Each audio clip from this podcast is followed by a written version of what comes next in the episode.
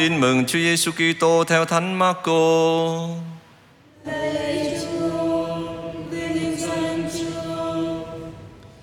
Khi ấy người ta sai mấy người thuộc nhóm biệt phái và đảng Herode đến Chúa Giêsu để lập mưu bắt lỗi người trong lời nói. Họ đến thưa người rằng: Thưa thầy, chúng tôi biết thầy là người chân thật, không vị nể ai. Vì thầy chẳng xem diện mạo, một giảng dạy đường lối Thiên Chúa cách rất ngay thẳng. Vậy chúng tôi có nên nộp thuế cho Caesare không? Chúng tôi phải nộp hay là không? những người biết họ giả hình nên bảo rằng, Sao các ông lại thử ta Hãy đưa ta xem một đồng tiền Họ đưa cho người một đồng tiền Và người hỏi, Hình và ký hiệu này là của ai Họ thưa của Caesare Người liền bảo họ, Vậy thì, của Caesare Hãy trả cho Caesare Của Thiên Chúa, Hãy trả cho Thiên Chúa. Và họ rất đổi kinh ngạc về người. Đó là lời Chúa.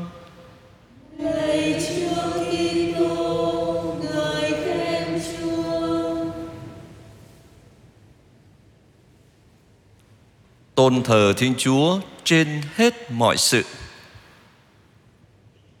Kính thưa quý bà và anh chị em, khoa học càng phát triển thì người ta càng biết nhiều thứ liên quan đến con người từ y khoa chữa bệnh rồi sinh học về di truyền rồi đến những cái lĩnh vực về tâm lý tâm linh và nhiều cái thứ khác nữa tuy nhiên có một điều mà khoa học khó lòng chạm đến được đó là lòng người. Là nhiều thứ liên quan đến con người thì biết nhưng mà lòng người thì thật là khó. Trang tin mừng hôm nay cho thấy lòng người thật khó lường và cũng thật nham hiểm. Những người thuộc phái à, nhóm biệt phái và thuộc phe Herode, Herode đến gặp Chúa Giêsu để tìm cách đưa người vào trong một cái bẫy. Cái bẫy này, theo những kẻ rắp tâm bày ra ừ, đã khá là hoàn hảo rồi.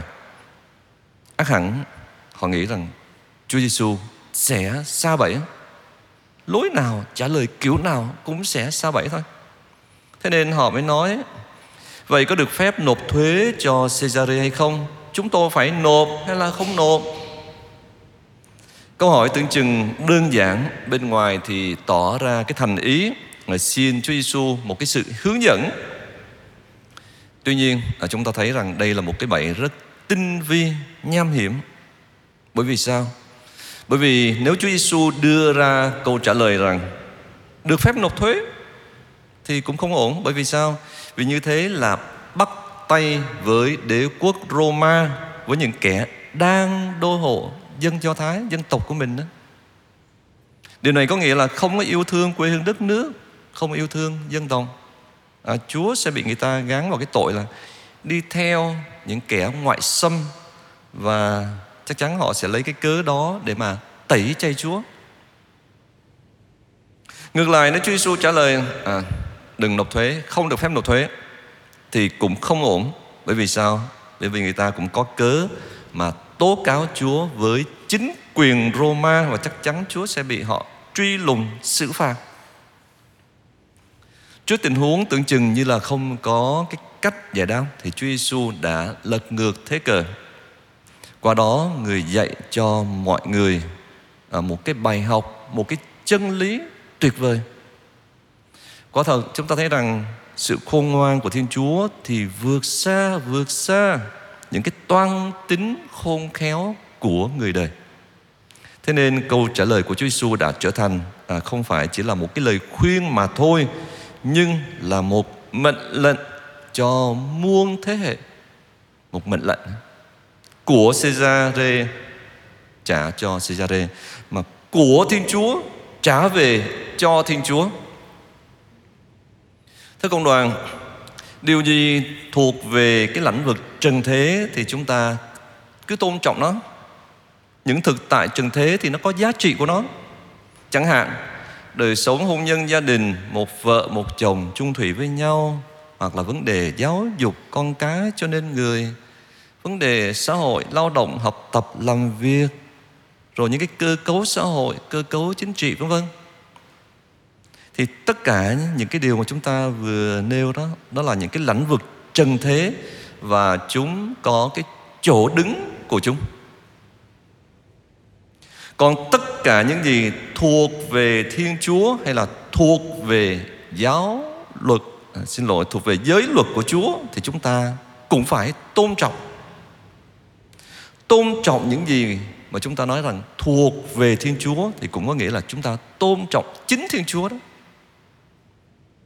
Hình thức tôn trọng thiên chúa ở mức độ hoàn hảo nhất chính là việc chúng ta nhận biết yêu mến và thờ phượng thiên chúa trên hết mọi sự à, chúng ta phải lưu ý cái từ là trên hết mọi sự những thực tại trần thế mà phù hợp với giới luật của Chúa thì chúng ta tôn trọng chúng là cái điều phải lẽ. Tuy nhiên những thực tại trần tế nào mà nó đi ngược với giới luật của Thiên Chúa thì chúng ta vẫn phải luôn đặt Thiên Chúa ở vị trí trước hết, trên hết. Thưa cộng đoàn, trong cuộc sống thường nhật à, chúng ta nhiều khi thường loay hoay với những điều được phép hay là không được phép cứ thắc mắc ừ, không biết cái này được hay không cái kia được hay không mà quên đi cái cốt lõi của việc đi theo Chúa.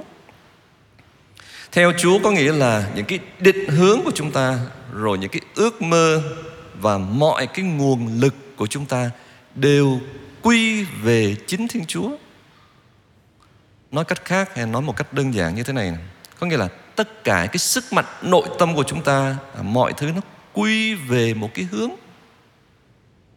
Chứ không phải là phân tán à, làm việc này việc kia, không quan trọng, nhưng mà cái việc đó nó có quy về Chúa hay không? Nếu mà mọi việc chúng ta làm, ăn uống, ngủ, nghỉ, lao động, làm việc, bất cứ mọi thứ mà nó quy về Thiên Chúa, có nghĩa là một cái dòng chảy nó đi về một cái hướng, tạo nên một cái sức mạnh nội tâm thì một người có cái tâm hồn như thế sẽ biết thực hiện cái điều gì tốt nhất cho cái lý tưởng của mình. Hệ quả là những cái điều mà người ấy à, suy tư suy nghĩ mơ ước thao thức cũng sẽ là những điều mà người ấy cố gắng thực hiện. Và chắc chắn rằng cũng là những điều phù hợp với thánh ý thiên chúa. Bởi vì chúng ta nói là mọi cái nguồn lực của chúng ta nó quy về một mối ăn uống ngủ nghỉ hay bất cứ cái điều gì cũng vậy. Như thánh phaolô nói à, dù ăn dù uống dù anh em làm gì bất cứ hay làm vì danh Chúa Kitô thế nên chúng ta đừng có loay hoay với câu hỏi được hay không được bởi vì chúng ta chỉ cần xem coi cái điều đó nó quy hướng giúp chúng ta đến gần Chúa hay không. Xin cho hành trình theo Chúa của mỗi người chúng ta thực sự là cái hành trình trở về với Chúa. Hành trình của việc à, chúng ta nhận biết yêu mến và nhất là tôn thờ Thiên Chúa trên hết mọi sự. Để tất cả những cái tâm tư, những cái ước nguyện, những cái việc làm của chúng ta, mọi sự lớn nhỏ không quan trọng thì tất cả những cái việc làm của chúng ta đều diễn tả khuôn mặt đầy yêu thương của Thiên Chúa đối với con người. Amen.